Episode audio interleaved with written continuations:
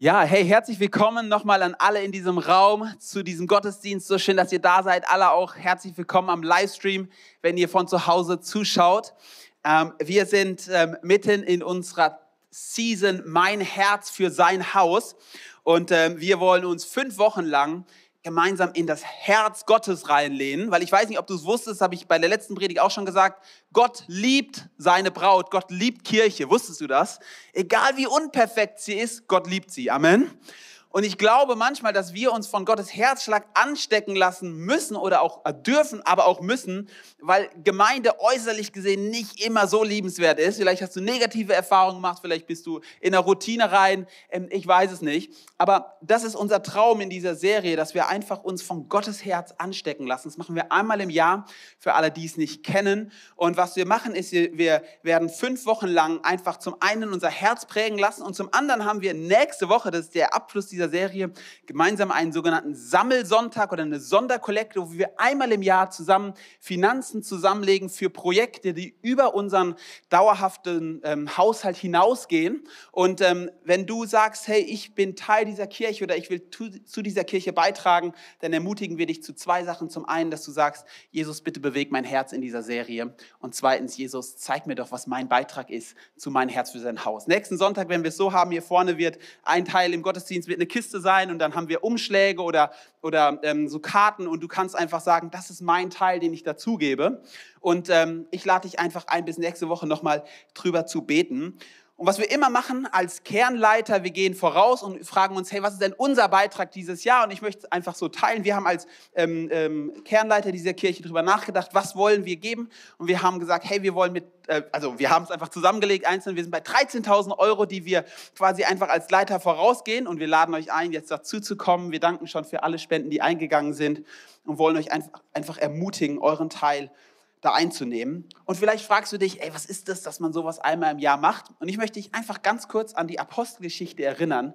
Die erste Gemeinde, sie war davon geprägt, da heißt es in der Apostelgeschichte, dass alle zusammenkamen und sie legten zusammen, was sie hatten. Da heißt es sogar, die verkauften ihre Häuser, das musst du nicht machen, darfst du machen, musst du aber nicht. Die verkauften ihre Firmen, ihre Acker und was auch immer und sie legten es in die Gemeinde, weil sie sagten, hey, das Haus Gottes, das soll gebaut werden. Jetzt ist es immer so, und das mache ich ganz kurz, die Frage, ja, wofür gebe ich denn überhaupt? Und wir haben versucht in den letzten Wochen ganz, ganz stark zu betonen, was ist eigentlich der Traum unserer Kirche? Und ich habe es euch noch einmal mitgebracht. Wiederholung hilft beim Merken, gell? Und ähm, wir als Kirche, wir haben drei Dinge. Wir haben einmal eine Vision, wir haben eine Mission und wir haben Werte. Die Vision, die beschreibt, von welcher Kirche träumen wir eigentlich. Darüber predigen wir in diesen fünf Wochen. Wir haben eine Mission. Was machen wir eigentlich Tag für Tag? Ja? Und die dritte Sache ist, wir haben Werte. Welche Atmosphäre soll denn in unserer Kirche herrschen? Und zu allem drei haben wir eine Antwort und ich darf dir die gerne mal zeigen. Wir haben Werte, diese Werte sind ganz einfach, die heißen, wir lieben Gott, wir lieben Menschen, wir lieben die Kirche und wir lieben das Leben. Und wir hoffen, dass wenn du heute das erste Mal in dieser Kirche bist, dass du reingekommen bist und gemerkt hast, oh, ich werde hier geliebt. Also Menschen sind nicht ähm, irgendwie komisch, sondern Menschen, äh, die ähm, Atmosphäre ist so, dass wir einander mögen. Ähm, die Kirche wird geliebt, aber man genießt auch das Leben. Und ähm, ich hoffe, dass du gemerkt hast, dass wir auch Gott hier drin lieben, also dass wir Gott anbeten und dass, dass Gott groß gemacht wird. Wir haben eine Mission, wir machen vier Dinge immer in dieser Kirche. Wir machen gar nicht so viel in dieser Kirche, vier Dinge. Wir wünschen uns, dass Menschen Gott erkennen und dafür feiern wir Gottesdienste am Sonntag. Wir wollen, dass Menschen Freiheit erleben, frei werden von ihrem alten Leben. Dafür haben wir Kleingruppen. Wir wünschen uns, dass Menschen Bestimmung entdecken und dafür haben wir Next Steps. Und wir wünschen uns, dass Menschen einen Unterschied machen und dafür haben wir Kleingruppen. Das ist das, was wir Tag für Tag machen. Und dann träumen wir davon, wo wollen wir eigentlich als Kirche hin? Wir träumen von fünf Visionspunkten, über drei davon haben wir schon gepredigt. Wir haben darüber gepredigt, dass wir eine Kirche des Heiligen Geistes sein wollen. Wir wollen eine Kirche der Orientierung oder der Klarheit sein. Wir wollen eine Kirche der Entscheidungen sein. Heute predige ich über eine Kirche der Berufungen und fünftens eine Kirche, die unübersehbar ist. Starten wir mal rein mit Kirche der Berufungen. Du kennst das Zitat wahrscheinlich sehr, sehr gut von Mark Twain. Er sagt, die beiden wichtigsten Tage eines Menschen sind der Tag, an dem er geboren wird und der Tag, an dem er herausfindet, warum er geboren wurde. Okay, die beiden wichtigsten Tage deines Lebens sind der Tag, an dem du geboren wurdest und der Tag, an dem du herausfindest, warum du geboren wurdest. Und das ist ja tatsächlich das, was auch Bernhard vor zwei Wochen in der Predigt so gut gezeigt hat. Wenn du mal eine Umfrage auf der Straße machst und Menschen fragst, vielleicht auch dich selbst fragst, sag mal, in einem Satz, was ist der Sinn deines Lebens? Dann kommen wir ins Schwimmen. Was ist denn der Sinn meines Lebens? Warum bin ich hier auf dieser Welt? Was ist die Bestimmung meines Lebens? Was ist der Grund, warum ich da bin? Was ist die Berufung auf meinem Leben? Und ich glaube, dass es eine unfassbar gute Botschaft für dich gibt. Wenn du mit Jesus unterwegs bist, dann hat Jesus tatsächlich Bestimmung für dein Leben und du musst nicht einfach nur von Wochenende zu Wochenende leben, um quasi ein bisschen Party zu machen oder das Leben zu genießen und unter der Woche den harten Job abarbeiten und hoffen, dass es gut geht oder dass du für die Gesundheit lebst. Dein oberstes Ziel ist Gesundheit und dann kommt Corona und dein Lebenssinn ist schon wieder weg. Also was ist der Sinn deines Lebens? Und ich möchte dir zusprechen heute, wenn du es nicht weißt, Gott hat eine Bestimmung für dein Leben. Gott hat eine Berufung für dein Leben. In Gottes Gedanken kommst du vor. Du bist wichtig für Gott. Und das ist, glaube ich, eine absolut wunderbare Behauptung der Bibel. Denn der Gott der Bibel ist ja der Schöpfer von Himmel und Erde. Er könnte auch hingegangen sein, hätte sagen können, du, ich mache die ganze Sache selber, ich nehme das in die Hand, dann wird's gut. Aber die Botschaft der Bibel ist, Gott ist Mensch geworden, um dich und mich in sein Boot mitzunehmen und mit uns gemeinsam unterwegs zu sein, obwohl wir ganz schön viele Fehler haben und Fehler machen und so weiter. Es war trotzdem Gottes Plan. Und Gott wollte, dass du in seinem Plan vorkommst. Jetzt ist, glaube ich, die Frage am Anfang, die wir zum Anfang erstmal klären müssen. Was ist laut der Bibel überhaupt Berufung oder Bestimmung? Also vorab, ich nutze die Worte heute austauschbar, weil ich nicht glaube, dass sie laut der Bibel einen großen Unterschied machen. Was ist denn Bestimmung laut der Bibel überhaupt? Und ich nehme mal ein Bild, um das zu erklären, weil ich glaube, dass es uns hilft. Und das ist das Bild von einer Autobahn. Okay? Ihr seht mal hier eine wunderbare Autobahn. Und bei einer Autobahn ist es so, es gibt immer zwei Richtungen. Die einen fahren nach Süden, die anderen fahren nach Norden. Und genau das ist das Bild von ähm, dem die Bibel spricht. Die Bibel spricht, es gibt zwei Richtungen, in die du in deinem Leben unterwegs sein kannst. Die eine Richtung ist, du bist auf dem Weg, dich selbst zu verwirklichen. Du bist auf dem Weg dahin, dein eigenes Leben zu planen, deine eigenen Pläne zu vervollständigen. Du bist auf dem Weg dahin, einfach dein eigener Gott oder König zu sein. So könnte man sagen, was die Bibel sagt. Die andere Richtung ist, sagt, ich bin unterwegs zu Gott hin und Gott ist der Mittelpunkt meines Lebens und ich will zu Gottes Ehre leben und er ist die Bestimmung meines Lebens. Und die Bibel nennt Buße genau das. Du fährst von dieser Autobahn ab, wenn du in die falsche Richtung unterwegs bist. Du bist auf dem Autobahnzubringer und du drehst um und du fährst in die andere Richtung. Du drehst die Richtung deines Lebens um und bist jetzt unterwegs in die Richtung Gottes. Das ist der Gedanke von Buße, ganz simpel erklärt. Wenn Leute immer in der Kirche reden, ja, du musst Buße tun. Der Gedanke ist, dreh um und fahr in die andere Richtung. Fahr in die Richtung von Gott. Und ich möchte dir zuallererst eins sagen, wenn wir in der Bibel über Berufung sprechen, dann gibt es zuallererst mal eine Berufung. Du bist berufen, auf der Autobahn in Richtung von Gott zu fahren. Das ist die Hauptberufung für dein Leben. Du fragst dich immer, hey, soll ich Elektroingenieur werden oder Krankenschwester? Keine Ahnung, das ist gar nicht mal so wichtig. Die erste Frage ist, gehörst du zur Familie Gottes und bist du in die Richtung von Gott unterwegs? Ich will dir mal drei Bibelstellen vorlesen, die das so gut zeigen. Das erste ist Römer 1, Vers 6. Auch ihr gehört zu ihnen, also zu den Gläubigen, denn auch ihr wurdet von Jesus Christus berufen. Hier heißt es, du bist berufen zum Glauben, also zu den Gläubigen, dass du zu Jesus Christus gehörst. Das ist auch eine Berufung. Eine Berufung für dein Leben ist, dass du zu Jesus Christus gehörst. Eine zweite Berufung finden wir in Galater 5, Vers 13. Da heißt es, ihr seid zur Freiheit berufen, liebe Geschwister. Du bist zur Freiheit berufen. Du bist dazu berufen, frei zu sein von Süchten, von Bindungen, von Dingen, die dich gefangen halten und frei zu leben für Jesus. Oder einen dritten Vers, man könnte ganz, ganz viele Verse aus der Bibel hier finden. 1. Korinther 1, Vers 9 heißt es, ja Gott, der euch berufen hat, mit seinem Sohn verbunden zu sein, mit unserem Herrn Jesus Christus, ist wirklich treu. Du bist berufen zur Verbindung mit Jesus. Also das ist zuallererst mal die Hauptsache über Berufung. Ich bin ja Jugendpastor und oft kommen Jugendliche zu mir und sie sind so, hey du, ich mache jetzt Abi oder ich mache Ausbildung und ich weiß nicht, welchen Job ich wählen will. Was ist denn Gottes Berufung für mein Leben? Und wir haben es eh schwierig, Entscheidungen zu treffen, weil es 720.000 Berufe in Deutschland gibt. Aber Christen haben dann immer noch die zweite Frage, und was ist, wenn es Gott nicht gut findet, was ich gut finde? Und ich sage immer, Leute, entspannt euch mal. Die erste Frage ist, lebst du eigentlich in Richtung von Gott? Und wenn du auf der Autobahn unterwegs bist, dann sage ich mal, dann ist es relativ egal, ob du jetzt den Job wählst oder den Job wählst. Auf welcher Spur du unterwegs bist, das zeigt sich immer noch mit der Zeit. Aber die wichtigste Frage ist, willst du Gott denn ehren mit dem, was du tust? Und du kannst Gott ehren als Banker, du kannst Gott ehren als Krankenschwester, du kannst ihn ehren als, ehren als Lehrer. Das ist nicht so wichtig. Aber die Frage ist, willst du Gott ehren mit deinem Leben? Das ist eine allgemeine Berufung, sie geht an jeden Christen und es ist eine Identität, zu der du berufen bist. Wusstest du, dass du berufen bist, zur Familie Gottes zu gehören, heilig zu sein, Kind Gottes zu sein? Das ist alles deine Berufung.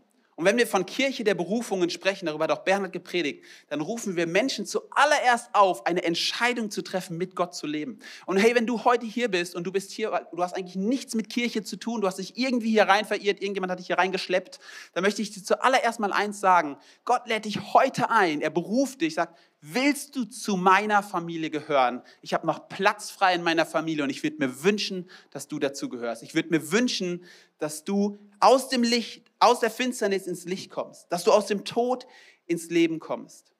Und wenn wir Kirche der Berufung sind, ihr Lieben, und du bist schon mit Jesus unterwegs, dann möchte ich dich zu einer Sache ermutigen.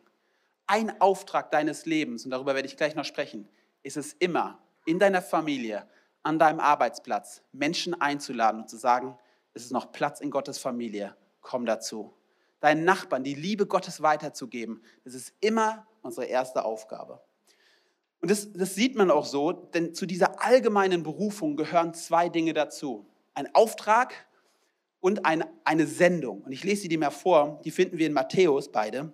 Und Matthäus 22 heißt es, also Jesus wird gefragt, was das wichtigste Gebot ist auf dieser Welt. Und Jesus antwortete, liebe den Herrn, deinen Gott, von ganzem Herzen, mit ganzer Seele und mit deinem ganzen Verstand. Das ist das erste und wichtigste Gebot. Das zweite ist ebenso wichtig liebe deinen Nächsten wie dich selbst. Wenn du unterwegs bist auf der Autobahn Gottes in die richtige Richtung, dann ist zuallererst ein Auftrag von dir, ein liebevolles Leben zu führen. Und es gibt einen Auftrag oder eine Sendung, in Matthäus 28 heißt es, darum geht zu allen Völkern und macht die Menschen zu meinen Jüngern. Dabei sollt ihr sie auf den Namen des Vaters, des Sohnes und des Heiligen Geistes taufen und sie belehren, alles zu befolgen, was ich euch geboten habe und seid gewiss, ich bin bei euch. Ich bin jeden Tag bei euch bis zum Ende der Zeit. Ich weiß nicht, ob du es wusstest, aber wusstest du, dass du, wenn du mit Jesus unterwegs bist, Menschen zu Nachfolger von Jesus machen kannst? Also es muss nicht der Sonntagsgottesdienst sein, der das tut. Es muss auch nicht der Pastor auf der Bühne sein. Das darfst du sein. Wusstest du, dass du berufen bist, Menschen zu Nachfolgern von Jesus zu machen. Und das ist immer ein großes Ding. Ich will es mal ganz einfach runterbrechen. Wie wäre es, wenn du Menschen in deiner Nachbarschaft, in deinem Freundeskreis erzählst, dass du mit Jesus unterwegs bist, ihnen vorlebst, liebevoll zu sein und wenn du merkst, sie haben Interesse, ihnen mal vorschlägst, zum Beispiel, sollen wir mal einmal die Woche ein Kapitel Bibel zusammenlesen? Das ist ganz simpel. Das ist keine Rocket Science. Oder zu sagen, ähm, hey, du, du hast Interesse, U-Version-App, da gibt es tausende Bibellesepläne. Wollen wir mal zusammen einen Bibelleseplan lesen? Was ist die Bestimmung meines Lebens? Das ist, nicht, das ist nichts Wildes, aber es ist was Kleines, wie du Menschen helfen kannst, tatsächlich Jesus kennenzulernen. Und wusstest du eins, ich als Pastor, ich kann das nicht besser als du. Du kannst es genauso gut. Weil ich kenne deine Freunde nicht und ich habe keine Beziehung zu ihnen. Und wenn du eine Beziehung zu ihnen hast, kannst du das. Du bist berufen, Menschen in Jüngerschaft zu führen. Ich glaube, eine Kirche der Berufung darf nicht davon ausgehen, ist mir ganz wichtig zu sagen, dass nur komm und sieh, wir haben hammercoole Gottesdienste und wenn du hier mal in den Gottesdienst reintrittst, du wirst lebensverändert rausgehen. Ich hoffe, dass das passiert. Eine Kirche der Berufung bedeutet auch, dass wir hinausgehen und dort Menschen berufen, wo sie sind und nicht erst hier.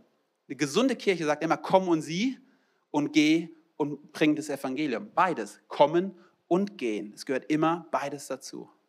Und unser, unser Wunsch ist so, dass wir noch viel besser darin werden als Fokuskirche, und ich packe mir an die eigene Nase, in unseren Nachbarschaften Lichter zu sein, in unseren Freundeskreisen.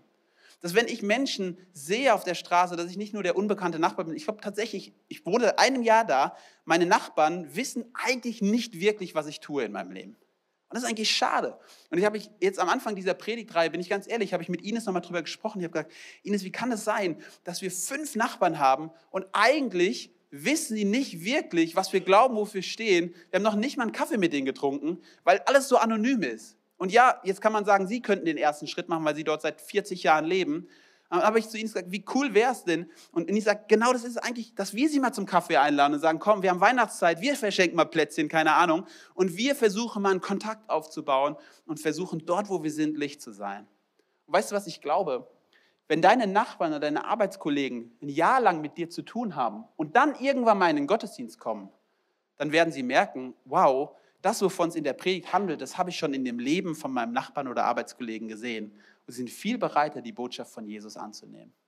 Die Kirche der Berufung bedeutet auch, dass dort, wo du bist, Menschen rufst. Du hast eine Berufung. Du hast einen Platz in Gottes Familie. Du bist berufen, du hast einen Platz in Gottes Familie.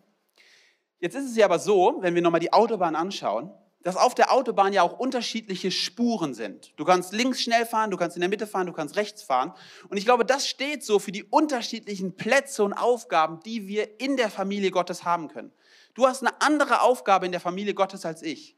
Und ich will dir mal ein paar Bibelverse vorlesen, die das so gut zeigen. In Apostelgeschichte 13 heißt es ab Vers 2, als sie einmal für einige Zeit fasteten und sich ganz dem Gebet widmeten, sprach der Heilige Geist, stellt mir doch Barnabas und Saulus für die Aufgabe frei, zu der ich sie berufen habe.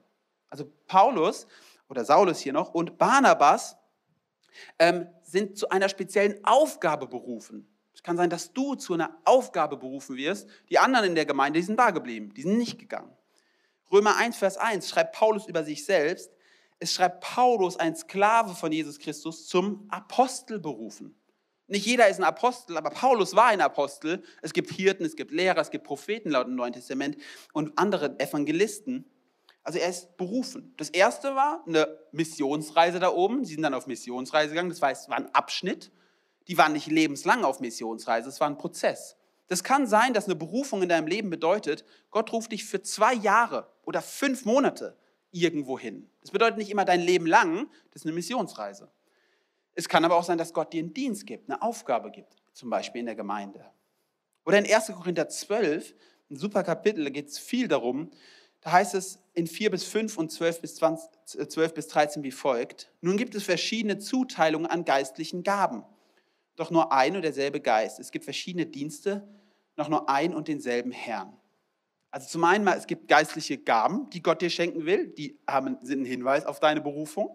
Es gibt Dienste, die Gott dir geben will. Und dann heißt es ab Vers 12, denn der menschliche Körper ist eine Einheit und besteht doch aus vielen Teilen. Aber all die vielen Teile des Körpers bilden zusammen den einen Organismus. So ist es auch bei Christus. Denn wir alle sind durch den einen Geist in einen Leib eingefügt und mit dem einen Geist getränkt worden. Nicht Juden und Nichtjuden, Sklaven und freie Bürger. Paulus benutzt ein Bild von einem Leib und er sagt, jeder von uns hat einen Platz in diesem Leib. Und ich möchte dir zusprechen zum Zweiten, du hast nicht nur einen Platz in der Familie Gottes, du bist berufen, du hast einen Platz in der lokalen Kirche. Du wirst gebraucht in der lokalen Kirche, in dieser Gemeinde. Und ich will das mal kurz veranschaulichen. Timo und äh, Chris, ihr dürft gerne mal auf die Bühne kommen. Ähm, guck mal, das Bild von, von Gemeinde, das ist ungefähr so. Ja? Also es könnten jetzt noch mehr Leute kommen. Wir sind unterwegs als Team und jeder hat seinen Platz. Und der Chris hat mal einen Schwächeanfall auf einmal. Und äh, super, sehr gut. Wir haben es extra so gemacht, dass der Chris in der Mitte ist, äh, dass wir den auch halten können. Ist natürlich klar. Äh, Timo muss hier bleiben. Timo, bleib hier, bleib hier. Äh, gut, Chris ist jetzt gegangen. Jetzt ist, wir haben ihn gehalten links und rechts, weil wir unseren Platz hatten. Jetzt verlässt der Chris seinen Platz. Jetzt ist hier eine Lücke und irgendwas muss passieren. Entweder müssen Timo und ich näher zusammenrücken. Aber ich möchte euch auf eins hinweisen. Ist euch aufgefallen, dass um die Lücke zu schließen, mussten wir beide unseren Platz verlassen. Weil wir die Lücke geschlossen haben, mussten wir unseren Platz verlassen. Wusstest du, darfst du jetzt hinsetzen, wusstest du, dass wenn du fehlst in der Gemeinde, dass es nicht so ist, ja, irgendjemand wird es schon machen. Das ist einfach nicht so. Die Lücke, die entsteht, muss irgendjemand schließen, der seinen Platz deswegen ein Stück weit verlässt. Ich glaube tatsächlich, gesunde Gemeinde ist immer eine Gemeinde, in der du deinen Platz einnimmst. Und wenn du denkst, hey, ich bin einer von 500, ja, du bist einer von 500, aber wenn es nur zwei Hände gibt und du einer davon bist, dann fehlt eine Hand. Der Körper hat, weiß nicht, Naomi ist Medizinstudentin, paar hunderttausend Knochen, ich weiß es nicht. Keine Ahnung, könnten auch zwei Nullen zu viel gewesen sein. Aber ich sage dir mal so, wenn dein Oberschenkelknochen fehlt, dann fehlt er halt. Also dann kannst du auch nicht sagen, es gibt 17 andere Knochen im, im Bein. Das ist ein Problem. Also ich möchte dir zusprechen, du bist entscheidend. Und wenn wir von Kirche der Berufung sprechen, dann sprechen wir nicht davon, dass dein Nebenmann wichtig ist. Dann sprechen wir davon tatsächlich, dass du in der lokalen Kirche gebraucht wirst. Und ja, dass Leute gebraucht werden, die noch nicht in diesem Raum sitzen. Weil sie gerufen sind, in der lokalen Kirche einen Platz einzunehmen. Und ich möchte es so, so, so, so sagen, hey, kein Mensch auf dieser Bühne, egal wie begeistert er noch ist, kann deinen Platz einnehmen. Das geht einfach nicht. Und ich glaube, und das, da bin ich echt leidenschaftlich, ich glaube, das ist eine absolute Schwäche der westlichen Kirche, dass wir als westliche Kirche, wir sind eine Zuschauerkirche. 500 Leute und 50 woppen den Laden. Hey, ich möchte dir eins sagen, ich möchte dir kein schlechtes Gewissen machen, aber Gott hat einen Platz für dich in der lokalen Kirche. Es ist eine Berufung für dich da. Du hast einen Platz in der lokalen Kirche. Und unser Gebet, unser Traum ist es, als Fokuskirche ein Ort zu sein, wo Menschen sich herausrufen lassen aus der Masse und sagen, hey, jeder macht alles, jeder macht, keine Ahnung, sein Ding und ich nehme meinen Platz ein in der lokalen Kirche. Und ja, ich investiere die Extrastunden, die es kostet. Wir haben am Freitag eine Mitarbeiterparty gefeiert mit allen Ehrenamtlern in dieser Kirche, die Zeit hatten. Und es war so großartig zu sehen, wie so viele Menschen hier sind, die die Extrameile gehen. Und ich möchte an der Stelle ein riesiges Dankeschön an alle sagen, die Woche für Woche unfassbar viele Stunden investieren, damit diese Kirche ein Zuhause wird, wo Menschen gerettet werden können. Vielen, vielen Dank. Ihr dürft euch gerne selber mal einen Applaus geben.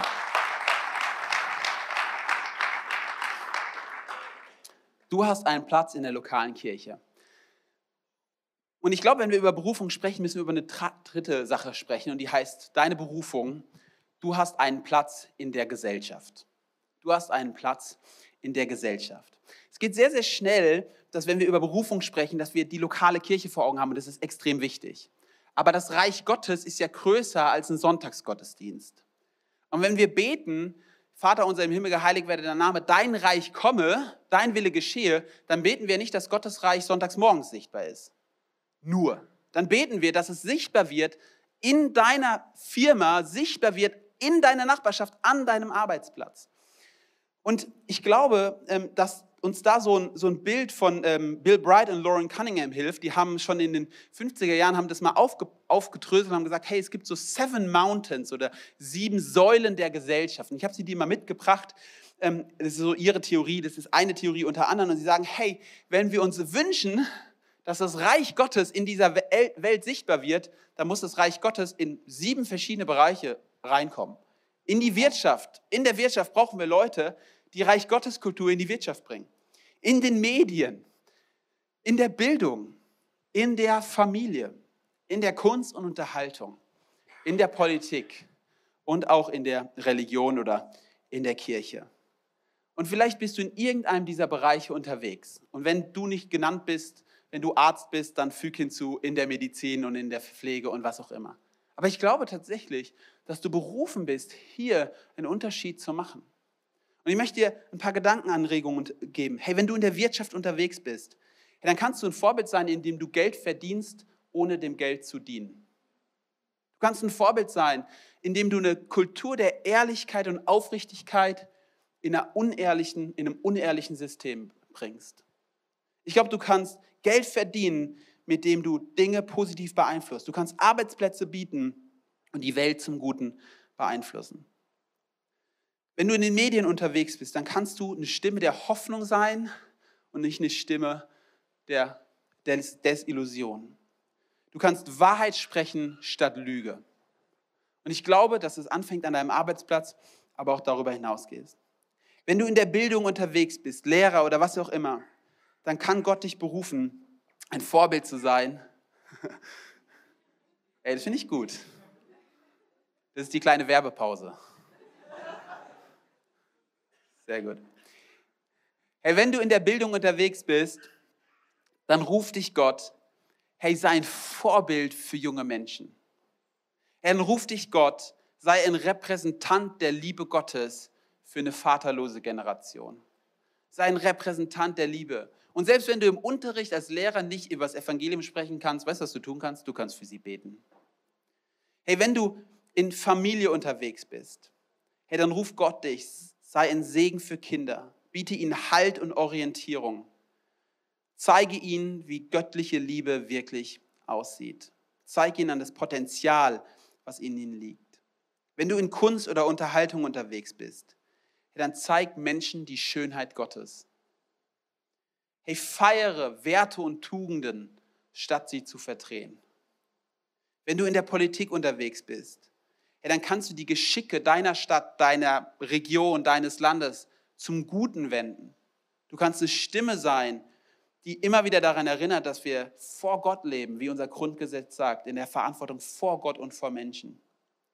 Wenn du in Kirche oder Religion unterwegs bist, dann ruft dich Gott, Menschen ihren Schöpfer und ihren wahren Gott als, als äh, Gott als ihren Schöpfer und wahren Gott anzuerkennen. Du kannst einer gottfernen Gesellschaft Gott nahe bringen. Und ich könnte weitermachen und du bist, weißt bestimmt viel besser, weil du in deinem Bereich unterwegs bist.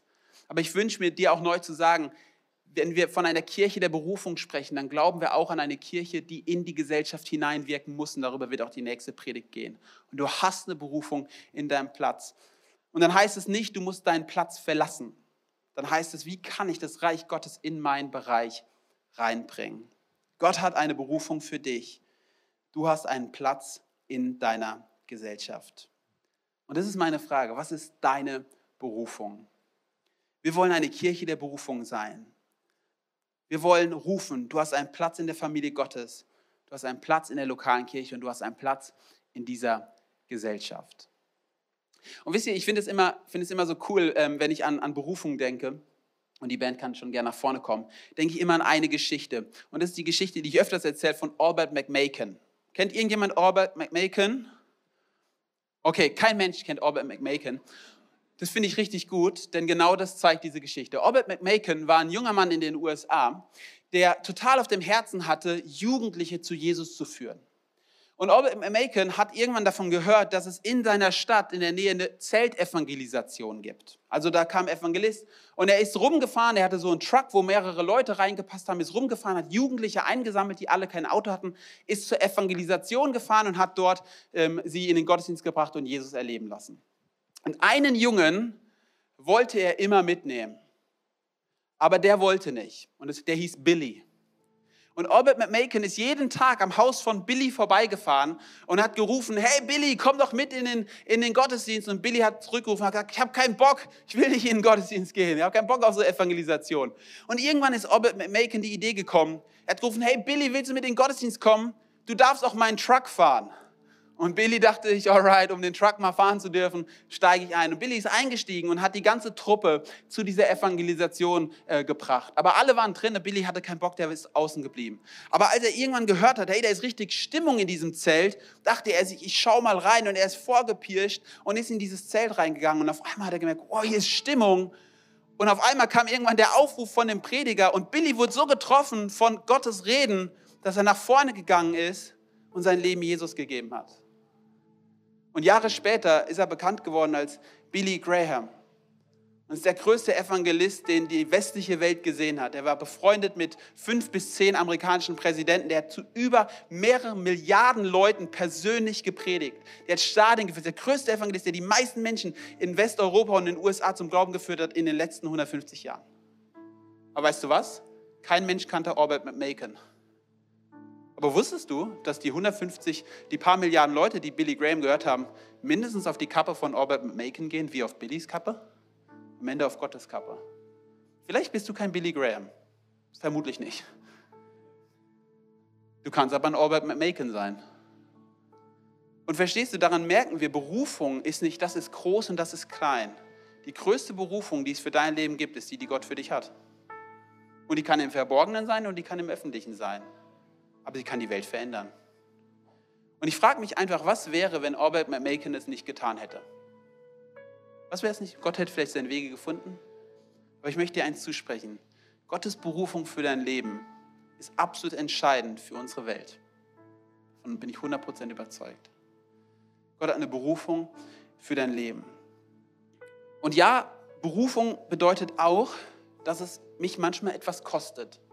Berufung Gottes für mein Leben bedeutet ja nicht, ich lebe weiter wie vorher, sondern ich opfere Dinge, ich lasse Dinge weg. Wenn du Ehrenamtler hier fragen würdest, die Woche für Woche zehn Stunden geben, die würden nicht sagen, hey, ist immer toll, aber sagen, hey, ich merke, dass es einen Unterschied macht. Und ich glaube tatsächlich, dass wir auf etwas schauen, was größer ist. Jim Elliot war ein Missionar, der sein Leben gelassen hat in der Mission. Er hat mal Folgendes gesagt. Der ist kein Narr, der hingibt, was er nicht behalten kann, um zu gewinnen, was er nicht verlieren kann. Ich will mal vorlesen. Der ist kein Narr, der hingibt, was er nicht behalten kann, um zu gewinnen, was er nicht verlieren kann. Weißt du, dass wenn du dein irdisches Leben hingibst, du kannst es eh nicht behalten. Es wird in 70, 80 Jahren, es wird vorbei sein. Aber weißt du was, die Menschen, die du gewinnst für Christus, die Menschen, die du beeinflusst, sie gehen über dein Leben hinaus und sie überdauern dich bei weitem und du wirst die Ewigkeit mit ihnen verbringen. Kirche der Berufung bedeutet auch, dass wir beten und hoffen, dass Menschen aus dieser Gemeinde bereit sind, über das hinauszugeben, was andere geben. Du nimmst dir einen Tag frei pro Woche, gehst auf 80 Prozent und sagst, 20 Prozent Reich Gottes Arbeit. Du sagst, hey, ich weiß nicht, warum Gott es mir sagt, aber ich gebe über die Maßen finanziell, obwohl es keinen Sinn macht. Gott sagt vielleicht, hey, es gibt zwei, drei Wochen im Jahr, wo du deinen Urlaub investieren solltest, um in diesen Wochen Jugendarbeit zu machen, ins Ausland zu gehen, Ärzte ohne Grenzen, keine Ahnung. Und du opferst von deinem wertvollen Urlaub. Warum machst du es? Macht keinen Sinn, doch weil du etwas gewinnen willst, was du nicht verlieren kannst.